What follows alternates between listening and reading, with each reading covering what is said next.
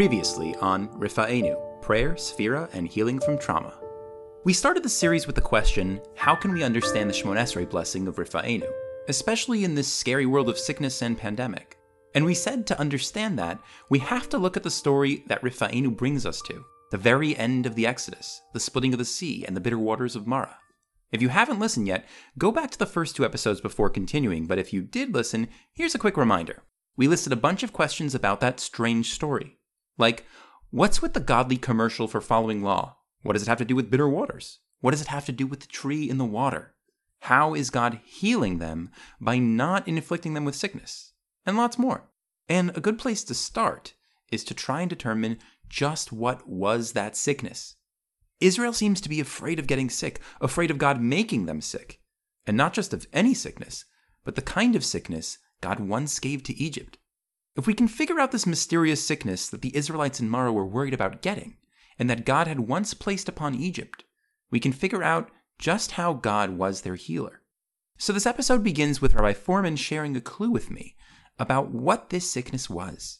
That clue, he suggests, is bitterness. Somehow, when the Israelites taste those bitter waters, they're worried. Maybe they'll get sick. Sick with what? We don't know. But let's follow the breadcrumbs of those bitter waters and see where they lead. Now, let's just get a little bit granular about that. They can't drink it because it's bitter. So imagine what's happening. You're taking this water and you're trying to ingest it, but instead of ingesting it, you're you're gagging on the water, really.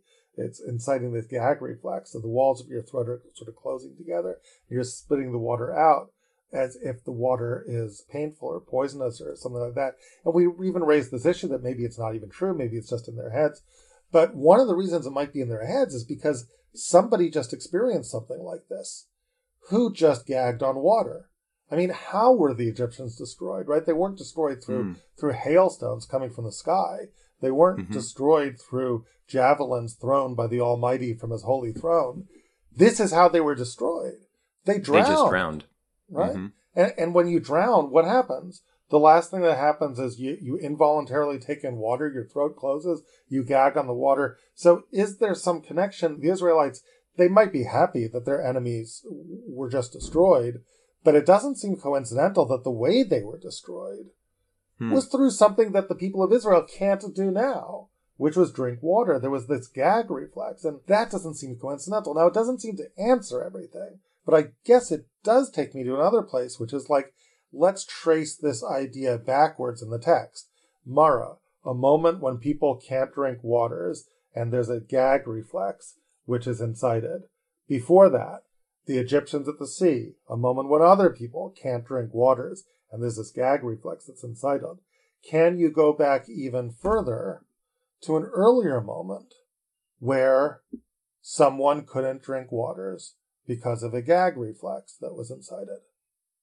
Hmm. Yeah, this is, I think, Makat Dam, the very first of the plagues, right? The water turns to blood, and the Egyptians can't drink it. It's gross.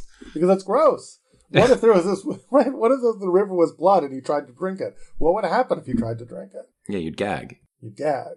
That was the first moment where this happened. And isn't that interesting? It's the very first of the plagues. It's the touchstone of all the plagues. It's where the plagues mm-hmm. begin, right? Mm-hmm. And now come back to what God says: "Kol hamachala asher asamti b'mitzrayim lo mm. All of the sickness that I placed upon Egypt, I will not place upon you. Isn't it interesting that the Egyptians were faced twice with the very same thing that Israel's struggling with? The very first moment of the plagues and the very last moment. The 1st mm-hmm. moment was blood. The last moment was the splitting of the sea. In each cases, they had this gag reflex when it came to water. And in the first case, they they didn't drown, but they couldn't drink the water. In the second place, mm-hmm. not only could they not drink the water and they were gagging, they actually died because of it. And now Israel, when that circle comes complete, all of a sudden it's almost as if there's something in their head that's scaring them about this. And God's like reassuring them that this machla I won't impose upon you. So could, here's an interesting tentative possibility, could the machala, the sickness that God placed upon Egypt, could that be a reference to Makat Dam, the first of these plagues? And the fascinating thing about that, by the way, it's actually the language of the text itself. The language of the text is Uh, Lo yachlu lishtot mayim mara. They can't drink the water from Mara kimarimhem.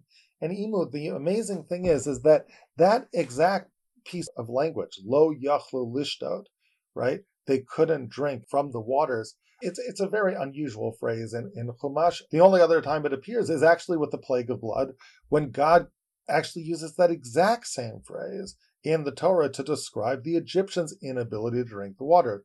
Lo yachlu lishtot mimeme hayor. The Egyptians couldn't drink from the waters of the Yor. So it really does seem to be the case that the machala uh, that God placed in Egypt, i.e., their inability to drink the water of the Nile, a strain of that is that which is afflicting the people now, and is which God is reassuring them somehow about that God would never somehow afflict them with that, and that by extension, perhaps somehow the water's okay. So is that it? Did we find the machla, this mysterious sickness? Egypt was gagging on the blood at Makat Dam, the plague of blood. They gag and drown at the splitting of the sea, and lo and behold, very next story, Israel's gagging on some water. So they're worried. Maybe they're getting the machla of Egypt, the makkah of bitter, undrinkable waters. Right. But I still wouldn't call that a machla, right? It's not like a sickness in that. Like a, the definition of a sickness is something that afflicts me, right? Not something in the environment, right? Now, there's like if, if I come to a mushroom and I can't eat the mushroom because it's poisonous, I may be stuck because I'm hungry, but we don't say I'm sick. We say there's a problem with the mushroom. There's not a problem with me. Hey, narrator Imu cutting in just to explain what's about to happen. Rabbi Fohrman just suggested bitterness is the clue that helps us find the mysterious illness we're in search of. But as he just said, it can't be that bitterness, or the undrinkability of the water, is a sickness. Sicknesses affect people, not things. But remember, in our last episode, we suggested that maybe the waters were not bitter, but that the people were. Lo yochlu lishtot mimara ki marim heim. They were bitter. Does they mean water or does it mean people? And if it means people, well, people can get sick. Rabbi Fohrman goes on to suggest that the ambiguity itself is a sort of sickness bitter waters, bitter people, all at the same time. Let me bring you back to our conversation. But here's the really cool thing the reason why the ambiguity is there is because, at some level, as strange as it may sound, both are true. The people are bitter and the waters are bitter. And you might say, that makes no sense. It's one or the other. Either the people are bitter or the waters are bitter. I want to suggest that no, the ambiguity suggests that both are true. And by the way, I'll, I'll prove to you that both are true. Let's just put on our very rational thinking cap for a moment. Imu, look at the story of Mara for a moment. From the story of Mara as you know it, can you give me an indication from the text that the waters really were bitter, that this was an objective phenomenon? Um, I think I can. I think my strongest evidence would be from what happens to the waters on, on the other side, which is uh, in verse 25, God makes the waters sweet. Vayim taku hamayim. Doesn't exactly. say vayim taku ha people. Says the waters were sweeter. Exactly. Right. So clearly the waters were afflicted, right? Because you can't make the water sweet if the waters were never bitter. It's clearly an issue with the waters. Okay, great. But now let me ask you the flip side of that. Looking at the story of Mara, can you give me any evidence from the text that the issue wasn't in the waters, that the issue was in the people? Well, other than the ambiguity of the word Kimarim other than the ambiguity of Kimarim Kimarim is our theory that there's this ambiguity. But what about the very last thing that God says? God says, I'm not going to place the sickness of Egypt upon you because I am God, your healer. God seems to mm-hmm. position himself as your healer, not the mm-hmm. healer of these waters your healer. Mm-hmm. What does healing the right. waters with the miracle have to do with me being your healer? Oh yeah, unless that, you were sick. That's a great proof. that's actually a really good. It proof. is right. It, it just got mm-hmm. the very last words of the text. God can't portray Himself as a, a medical doctor if I was never sick. Right. He could say, "I God am your provider." Your strong uh, miracle worker, but he doesn't do that. He actually says, I'm your healer. God says, I'm your healer. Evidently, there's something wrong with you. On the one hand, there was something wrong with the people. God healed them. On the other hand, there was something wrong with the water. But those two things contradict themselves. Whatever the answer to how there could be a quality which is both subjective and objective, like the bitterness of the uh, of these waters, or the bitterness of the people, it seems to me that exactly the same conundrum faces us with the very first plague visited upon Egypt, what might well be the Machla of Mitzrayim, the story of blood. Let me play the same game with you. Imu, the water turned to blood. Can you give me an indication of why I might think that that's a subjective phenomenon? That the water wasn't really blood?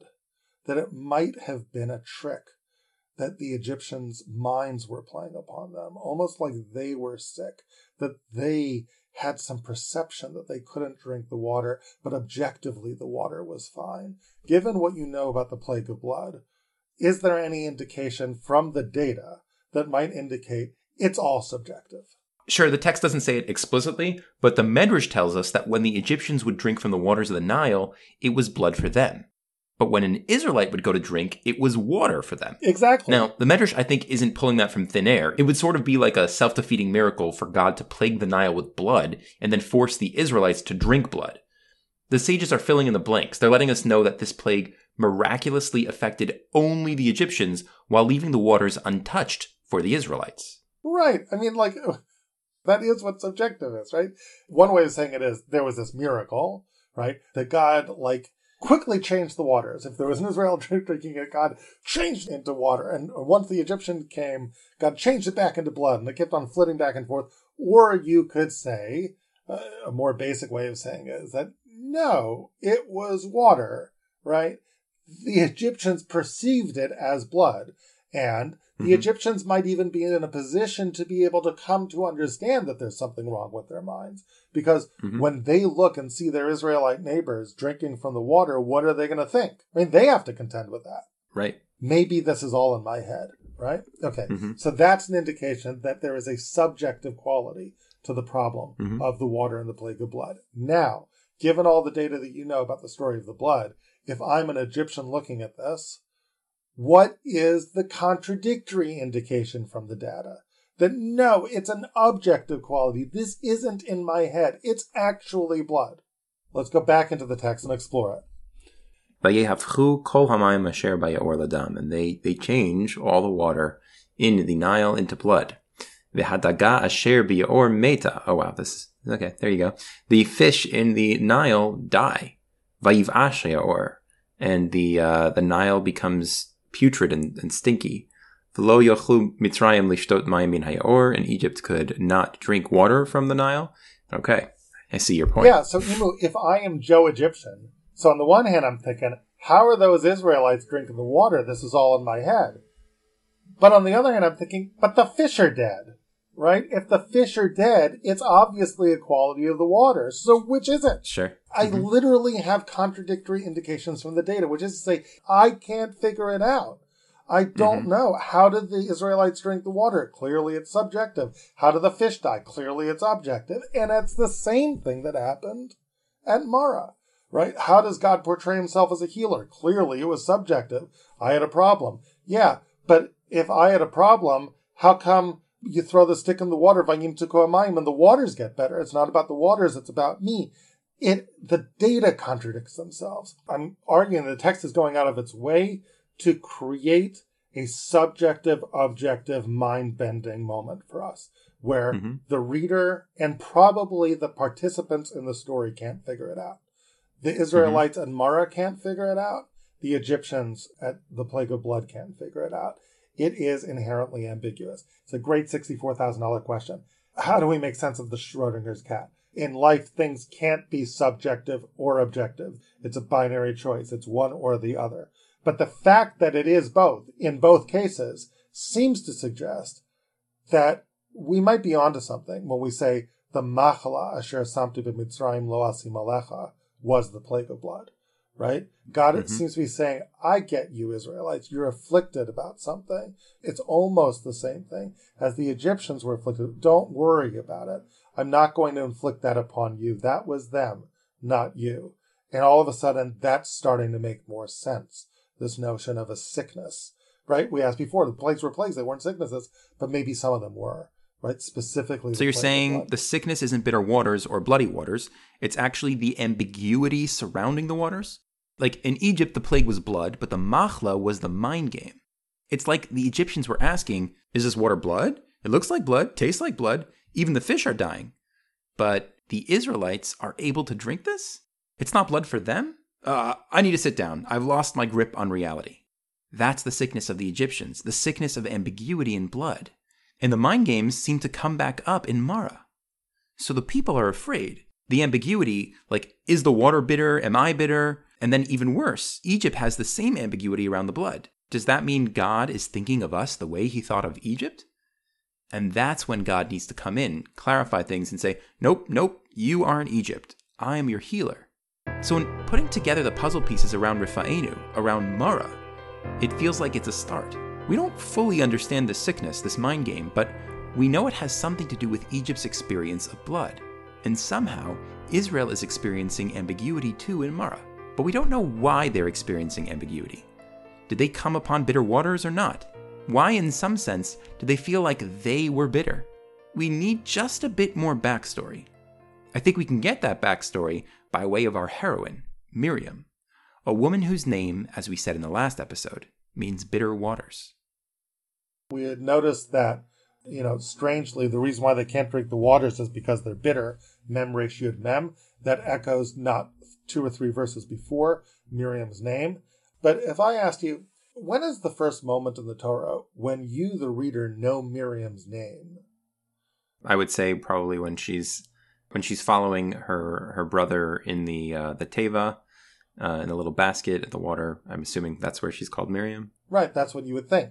So take a look. The, the little basket gets put in the water. Chapter 2, verse 4.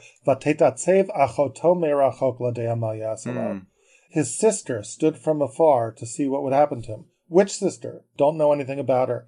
Along comes the daughter of uh, Pharaoh, and she sees the teva and the suf. She sends her maidservant, takes the teva, opens it, sees the child, uh, has compassion upon it, says it's a Hebrew child. Again, Vatomer Achoto, not Miriam. His sister said to the mm-hmm. daughter of Pharaoh, Should I find a nursemaid from the Hebrews to let you nurse the child? Vatomer Labat mm-hmm. Paro, the daughter of Paro, said, Go do it. So isn't it fascinating then that the very first time that we actually discover who this girl is is actually years later at the Song of the Sea when she just happens to decide to take these women out that's when I hear that her name is Miriam. Three verses before, that name becomes Marim. Why would she be named for Mariam, bitter water, right? Mm-hmm. A bitter, great body of water. How do we understand that? And connected to that, why are the people so bitter?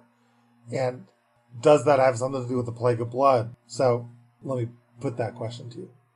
Yeah, so that that to me is is like a really really strong clue, right? Why would her parents have named her Bitter Water? What story that sends me to is the occasion of her birth, right? So what was Egypt like for her and her parents when she was born?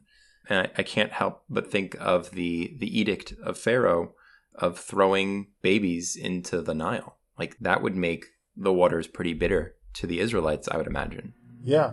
So why would you name a kid bitter vast waters. It's almost like it's the experience of Yocheved, mother of Moshe, and why mm-hmm. would she have named a child that? And and when you put yourself in her shoes, it becomes obvious. And by the way, let's even do this according to the way the sages understood it. One of the questions which you asked as we were going to the story is why we meet Miriam and she's introduced in the strange way that she is. She's introduced as the sister of Aaron and not the sister of Moshe. She's introduced as a prophetess. Why is it important for her song at the sea that she be introduced those ways?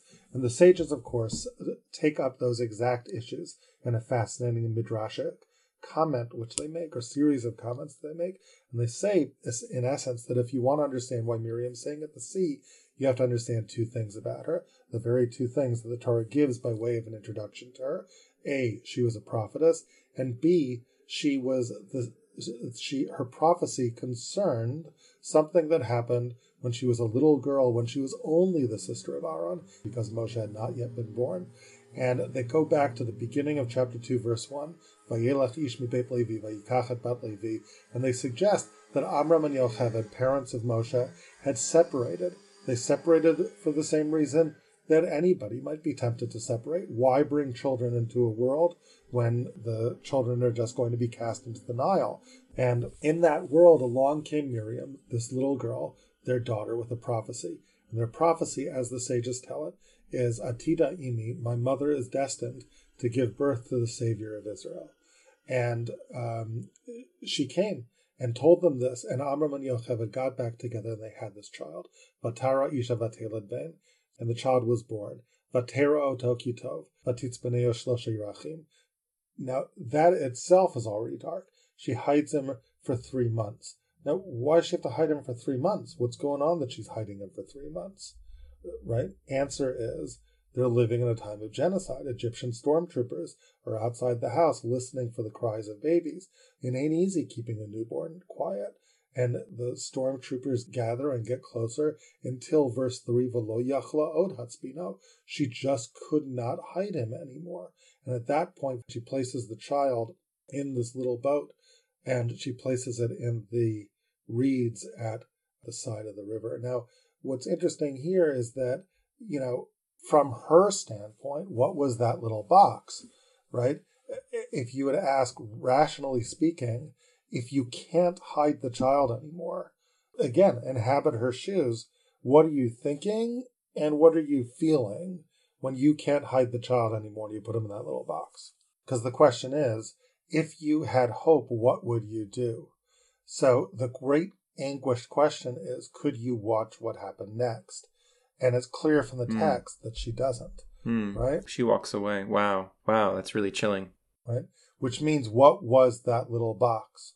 It was a coffin. It was a coffin. The last little chesed that she could do for this little baby is at least give him a little box that he wouldn't just be hurled into the Nile.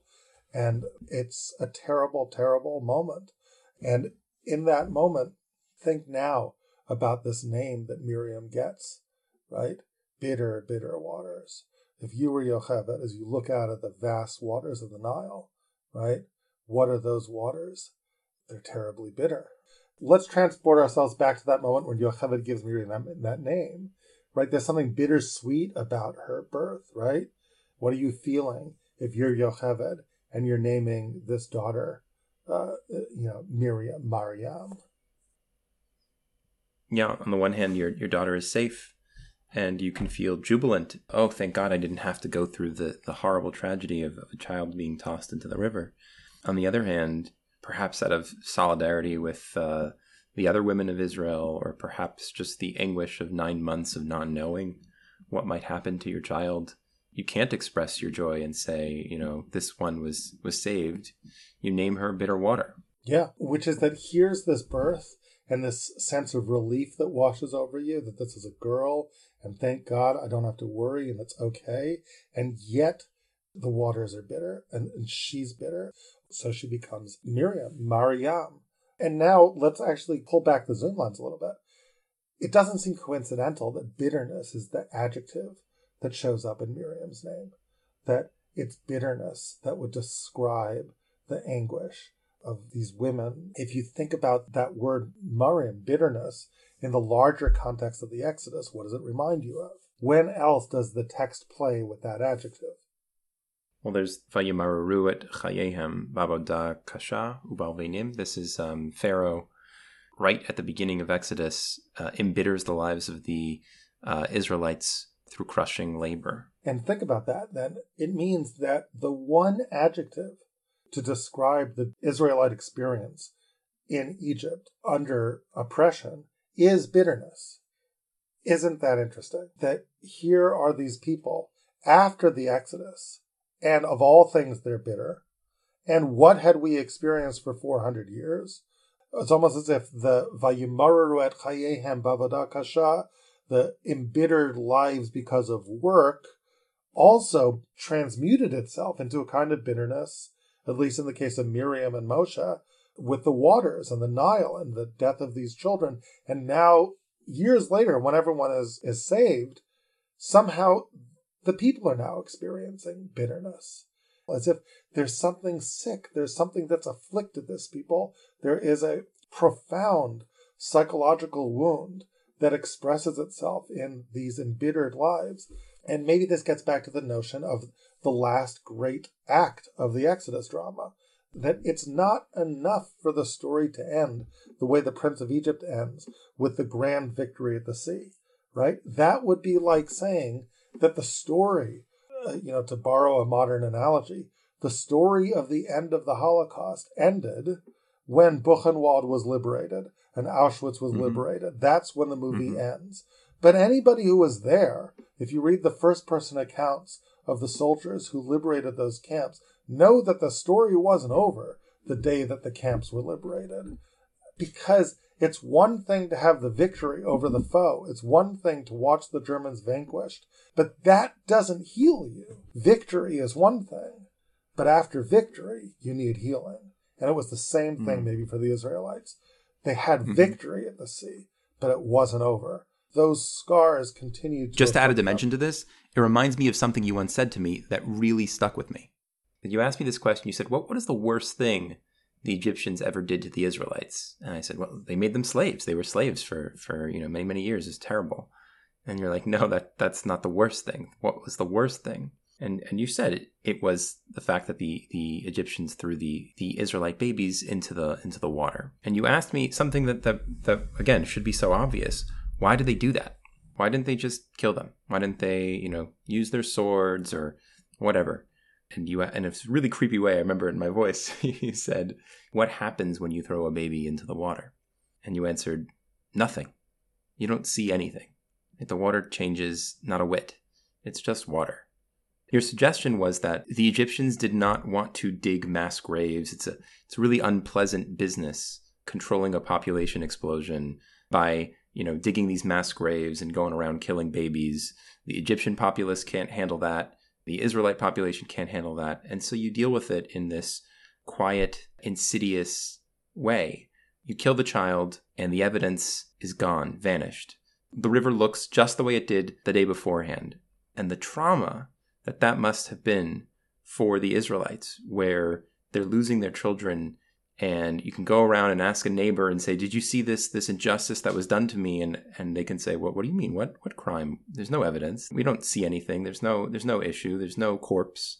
And that this Nile, which is the the source of your sustenance, the source of your water, the source of, of life for Egypt becomes this great source of death and the source of trauma for, for the Israelites. It's bitter waters indeed. Mm-hmm. And what hit me was what a sign it was indeed for God to actually begin with the plague of blood, to say, this water that everybody else thinks is water, I know is really blood. It's the blood of your children. It's the trauma that Egypt has put you through. I see it for what it is, and I will make Egypt face it.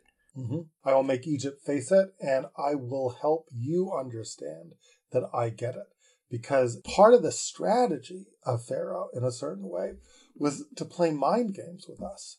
The nights are full of screams. In the morning, there's Egyptians jogging on the path by the Nile, and everything looks normal, and we think that we're crazy. It's as if nature itself is conspiring against us. And that was the very first mind game that was insidiously placed before us by Pharaoh. And I would even argue that it was an extension of the bitterness of Vayimaru et Chayehem Bavada Kasha. Let me show you something mm-hmm. that, that suggests that in the text itself, right? Let's go back to that phrase, that signal phrase for slavery. Vayimaru et Chayehem Bavada Kasha. Because there's something strange about this, right? On the one hand, we're arguing that here is Miriam, named for Maryam, who may have experienced a kind of bitterness about the waters, and yet, strangely, the way bitterness is first described, it has nothing to do with waters, it has to do with slavery. And how do you bridge that? So there's a very interesting textual cascade, as it were. Let's go back to that phrase. Where is it there? Vayimararu et chayehem bavadakasha. That would be back in Exodus chapter 1. What bothered Pharaoh? What bothered Pharaoh was verse 7. Ubnei Yisrael paru, vayishutzu, vayirbu, vayatzmu bima'od ma'od.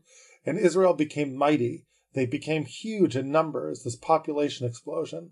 Uh, and the, the land was full of them. And at that point, there was a new king upon Egypt who didn't know Joseph, and he says to his people, The people of Israel are too great for us. Let's deal wisely with them. Now, apparently, Pharaoh is so smart. We're going to deal wisely with him. But, Imu, I want to suggest to you that there's two really stupid things that Pharaoh does, right? You're a Pharaoh. What's your problem? A great population explosion. Now, Pharaoh has kind of a three stage plan, right? Stage one, slavery. Stage two, tell the midwives to kill the baby boys. Stage three, throw the baby boys in the Nile. Now, I understand stages two and three. They directly address the population explosion. Brutal, but I understand it. It gets rid of people. But number one is about economics, right? If the population explosion is what I'm worried about, it doesn't directly address that to enslave them. That's that's strange mm-hmm. thing part one. Strange thing part two is if I was worried about a population explosion, if I was going to segment it by gender, I sure as heck wouldn't kill the boys. I'd kill the girls. I mean, mm-hmm. girls are that which makes the children, right? So why does Pharaoh mm-hmm. do exactly the opposite? He doesn't seem, seem smart. He, he, seems stupid. Why does he begin with slavery? Why does he only attack the boys? Mm-hmm. Let's keep on reading. So here comes Pharaoh. He says, Havanit chachmalo, pen be.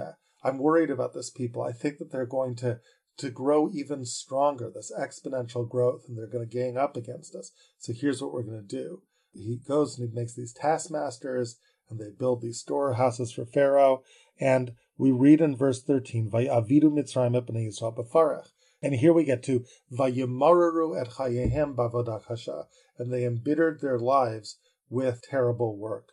Now, the first thing I have to tell you is looking at the verse right before that. The word farech, which is the particular type of slavery, slavery that was avodat perach, Rashi translates that word in an interesting kind of way. Rashi says that that word needs to be seen as related to the Hebrew word to crumble. And Rashi mm-hmm. says, avodah hamafarechet et aguf. It was mm-hmm. work that crumbled the body, which means, if you take the, the horrific implications of Rashi's statement, that deep down there wasn't really an economic rationale for this work. It wasn't about mm-hmm. pyramids, mm-hmm. it was about working people to death. It was about mm-hmm. grinding them down until there was nothing left. So you say to yourself, well, why didn't you just start with genocide? Why even start with this? I mean, why pretend it's about work? And mm-hmm. here, I mean, I just keep on thinking about the Holocaust, right? For the same reason the Nazis did it. For them, it wasn't about work either right? When push came to shove, it wasn't about the uniforms that the that the slaves could could, could make. They were willing to divert the trains to the gas chambers. They were willing to put everything into killing the people and even to destroy their own economy in doing it. So why pretend it's about work? And I think the answer is that's the way you co-opt a populace a vulnerable populace can be co opted to become participants in the genocide scheme if you give them false hope. If you mm-hmm. say to them, Arbeit macht frei at the gates mm. of the killing Auschwitz. camps, right? Because what does Arbeit macht frei tell you when you're getting in? It's false hope. And if mm-hmm. I just am a good soldier and if I just work hard enough, things will be okay. And mm-hmm. nobody wants to look death in the eye. And because we don't want to look death in the eye, we'll tell ourselves lies. We'll cling mm-hmm. to this hope that no, maybe it is about economics. Maybe Pharaoh just wants his pyramids, but it was never mm-hmm. about work. And this is the first ruthless, wickedly smart thing that Pharaoh does to be able to co opt the populace into his genocidal scheme.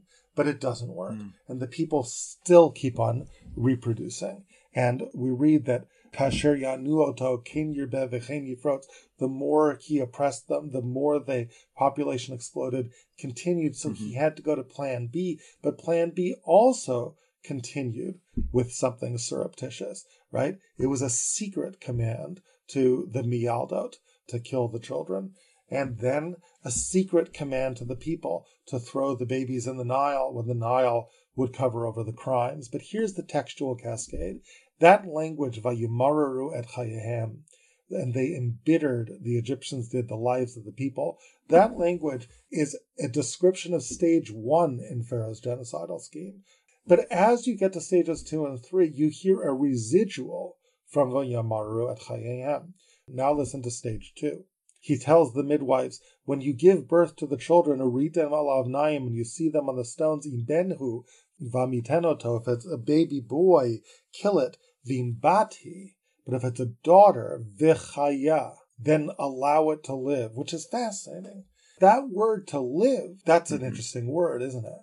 Because in stage one, what did Pharaoh do? Vayimararu et chayehem. And now imbati vichaya.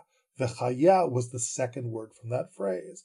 Vayimaru et chayehem. And now there's a daughter who's living.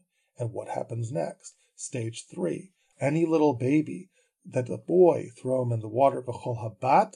But any daughter, tichayun. the Same word. Allow her to live. And now here's the deviousness in Pharaoh's plan. What was he really doing? Just do the, the algebra and the text. Vayimaru et chayehem is stage one. They embittered the chai, that which is living, right? Our lives.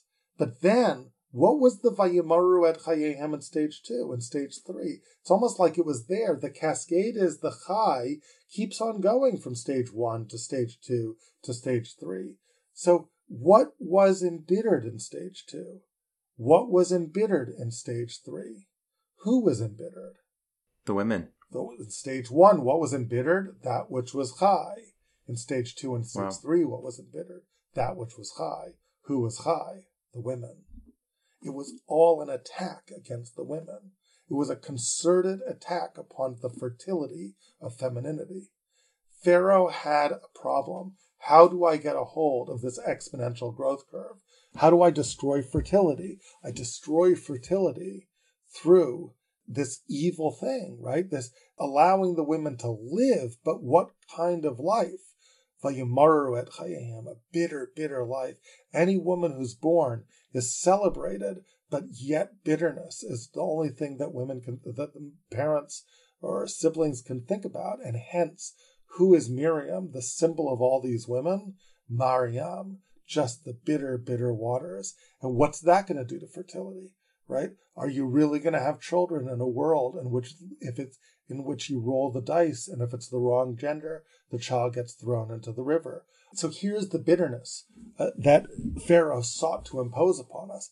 Now, when Pharaoh did impose this upon us, one of the evil things he did was he took the greatest natural resource of Egypt and turned it into our enemy. You talked about it before when you said the waters. Waters are a source of life, and Pharaoh makes them into death water. But the real trick is, is not, not only does Pharaoh make it into death water, Pharaoh makes it into maybe it's death water, maybe it's not death water. Pharaoh plays games with our heads because we don't know if it's really mm. true. Was it uh, the children really happened? Did it not really happen? So let's break it apart, move for a second. Put yourself in the shoes of a woman at that moment, witnessing this carnage all around. The rational side of you, why might you not want to have children? That situation. I don't want to face a situation where if I have a, a child as a boy, that they'd be thrown into the Nile.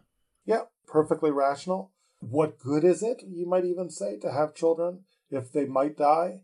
It's rational to just not invest now. There'll be a time for children, but not now. Mm-hmm.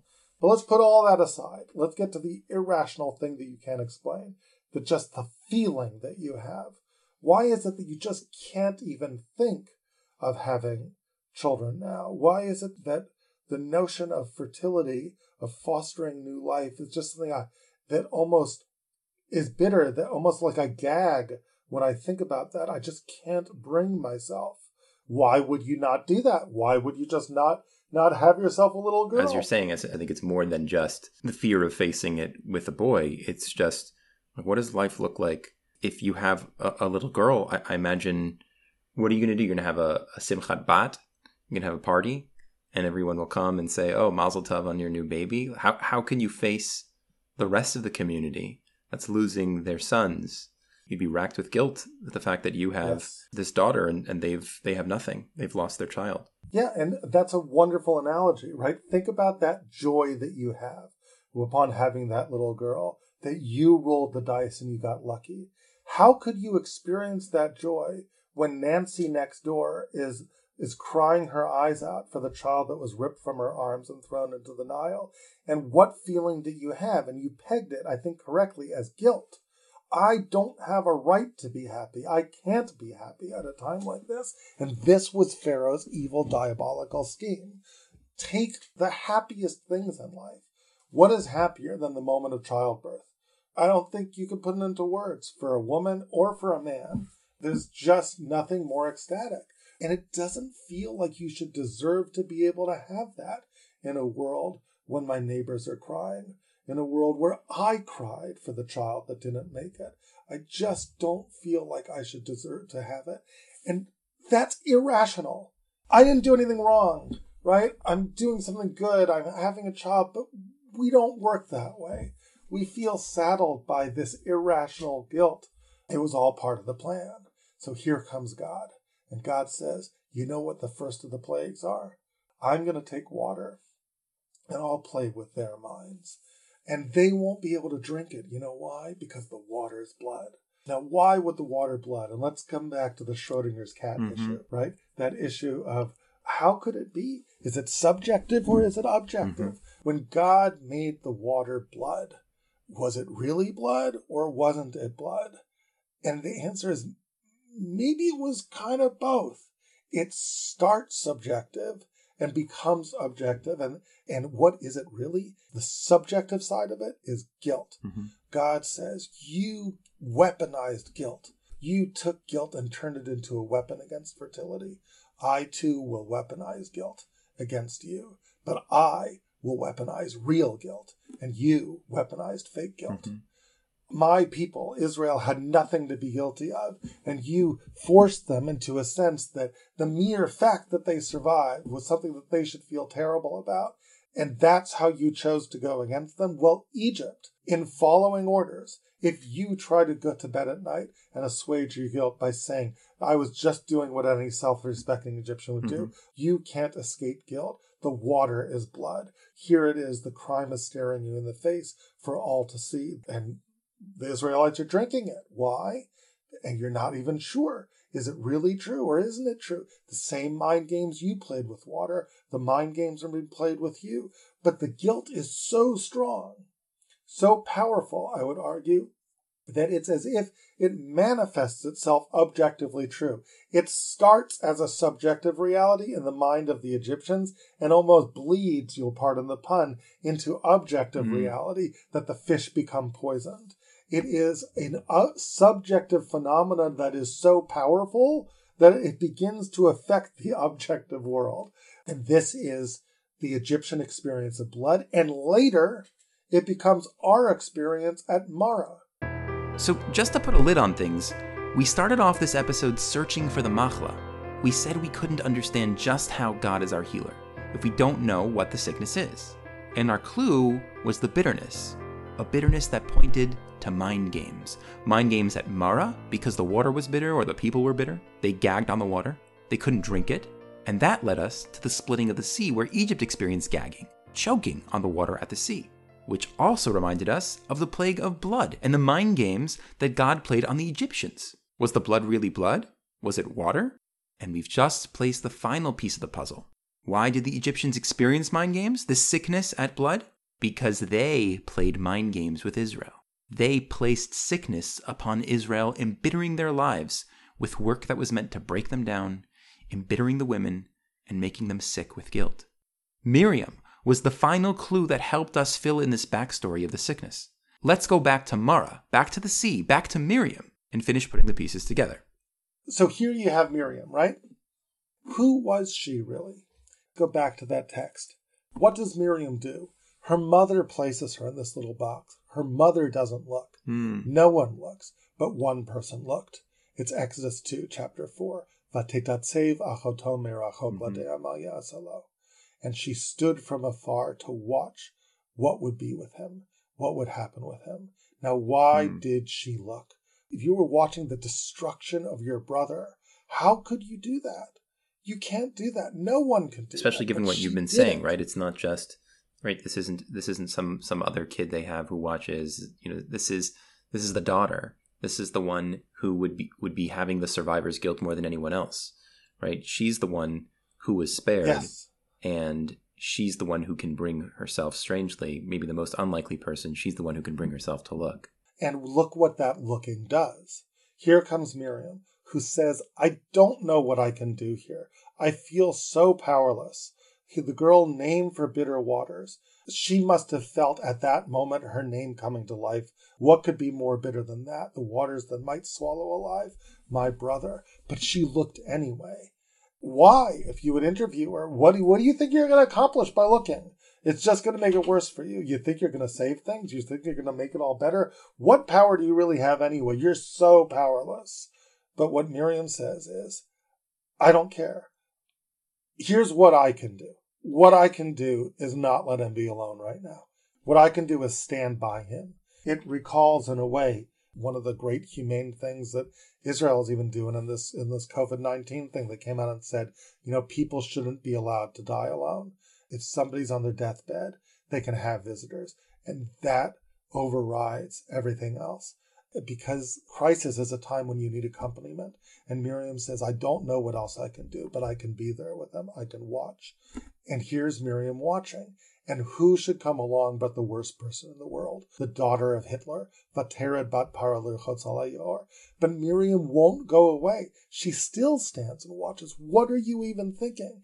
And there must be a part of Miriam that says, I don't know what can be. I can't control the future, but I can control what I can do.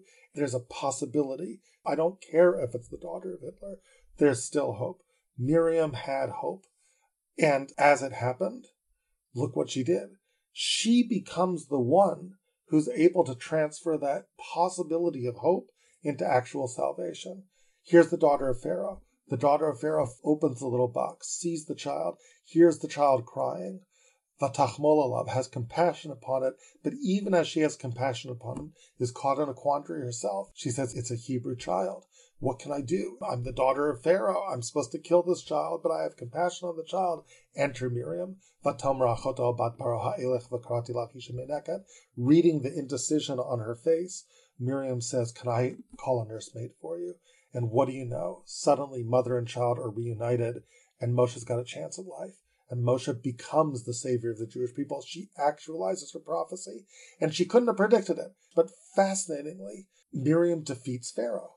Here, Pharaoh's designs were I will poison the women, I will freeze them in horror, I will cause them to be inactive by virtue of the horror of Mariam, of the bitter waters. I will play with their minds. But one person was able to have the strength, power to defeat that. The girl who stood and watched and looked out at the bitter waters and would not be intimidated by them, somehow had the faith that there's a God in heaven, and because of that, I can give this to God and say, Here, God, this is for you. Almost as if what Miriam was saying was defeating her. Right. Name. Maybe Pharaoh controls the Nile or thinks he controls the Nile, but next to the sea, the Nile is just a small river. God controls the waters, the larger waters, the entire sea. So Maryam is a lie. The Yam isn't bitter. Yes. There was a Wow. larger body of water Wow. than just the Nile, right? It's God's body of water. God's water is so much larger than Pharaoh. You think Pharaoh was the ultimate power of the universe? If that's the world we live in, then then despair is the only option. But there's a larger king and there's a larger world, and he has his waters too. That's Wow. the larger waters, and they aren't bitter. They're joyous. And here's the women. The survivors. that the women are the survivors. And I, I was talking to your mom about this, and your mom actually shared this insight with me. I think it's a it's a beautiful way of reading this story. And what your mom suggested is that why do you think the women had to sing now? The answer was because who sang the song at the sea? Evidently not the women. Hmm. Only the men did. Why weren't the women singing? The answer is who were the women? They were the embittered ones. They were the ones who, more than anything, felt this trauma. They were the targets Right. of all the embitterness. The men, Right. yeah, they can sing. Right? They were the victims. They died. They never experienced the trauma. It was the women who experienced this trauma. And so they are looking at the drowning of the Egyptians and they're frozen. They're horrified. So they can't sing. And it's a vestige of what Pharaoh tried to do to them when Pharaoh tried to freeze them into inaction. And Miriam, the healer, I would suggest, comes and says, Women, we can do this. I know you can't sing. I know you can't even talk. But could you dance? Could you wordlessly take a timbrel and, and a tambourine and sing? And she leads them in this wordless song because it's all they can do. But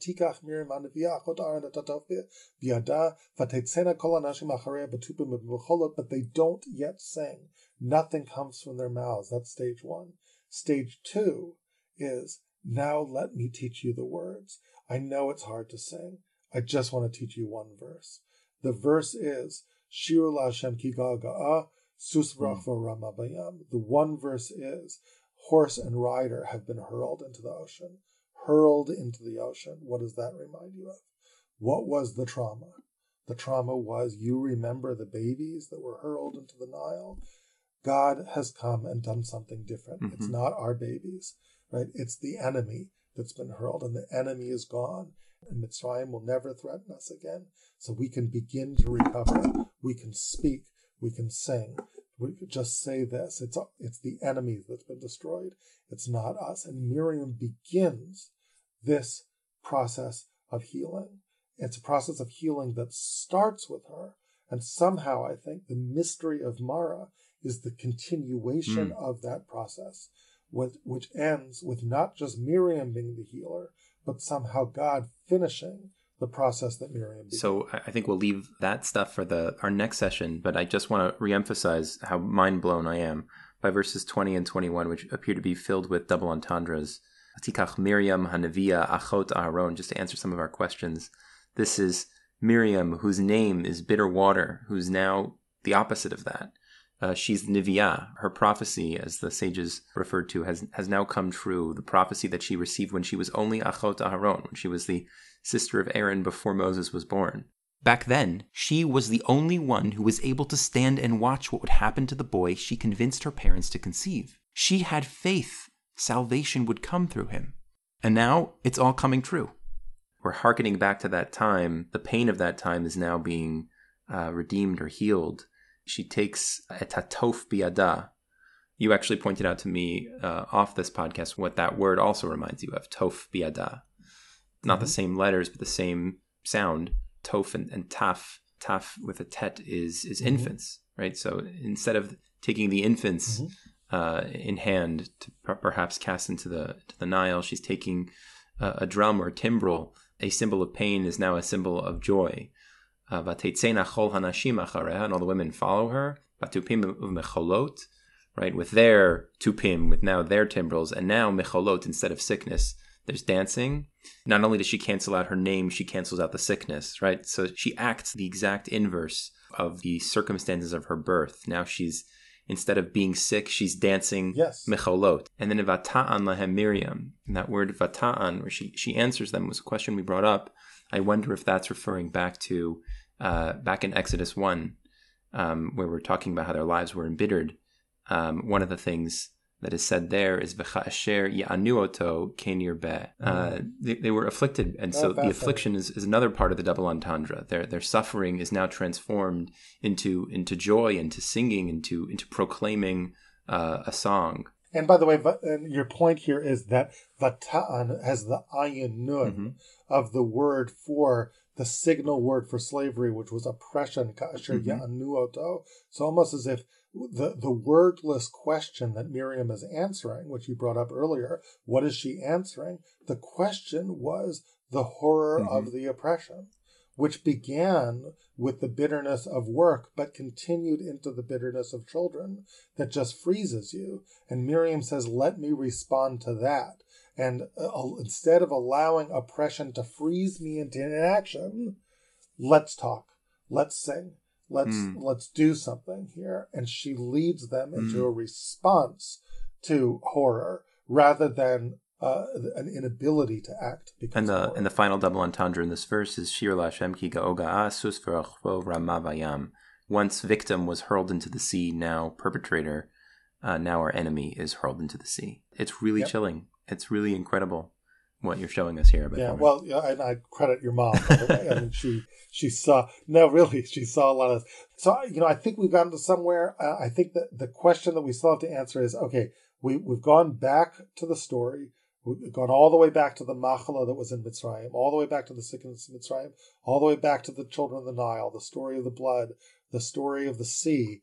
As a as, as a response to that, Miriam's beginning of healing how did the story of Mara take that one step further? How does God pick up on what what Miriam is doing and take it one more step? And it's beautiful if you think about it. God is leveraging Miriam. It's not just that God is is our healer. God is is responding to something that Miriam is doing, if we're right, and building upon it and saying that was good. Let me take that one step further.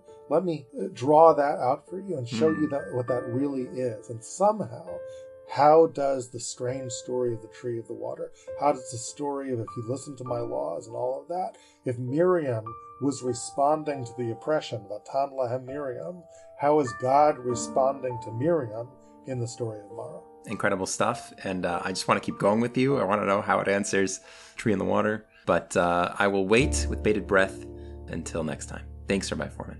Okay, see you then. Bye bye. Hi, this is Rifki, editor for this series. Before you run off, check out aleph-beta.org for more engaging, inspiring Torah. Normally, Aleph Beta is a paid site, but in these difficult times, we're making our material available for free for those who need them. So enjoy, on us. That said, if you do have the means, and if you believe in what we're doing, it would mean the world to have your support through this time. Please consider becoming a paid member or joining our producer circle. Of course, if that isn't something you can do right now, don't think twice about it. The most important thing is for all of us to stay connected and keep our community strong.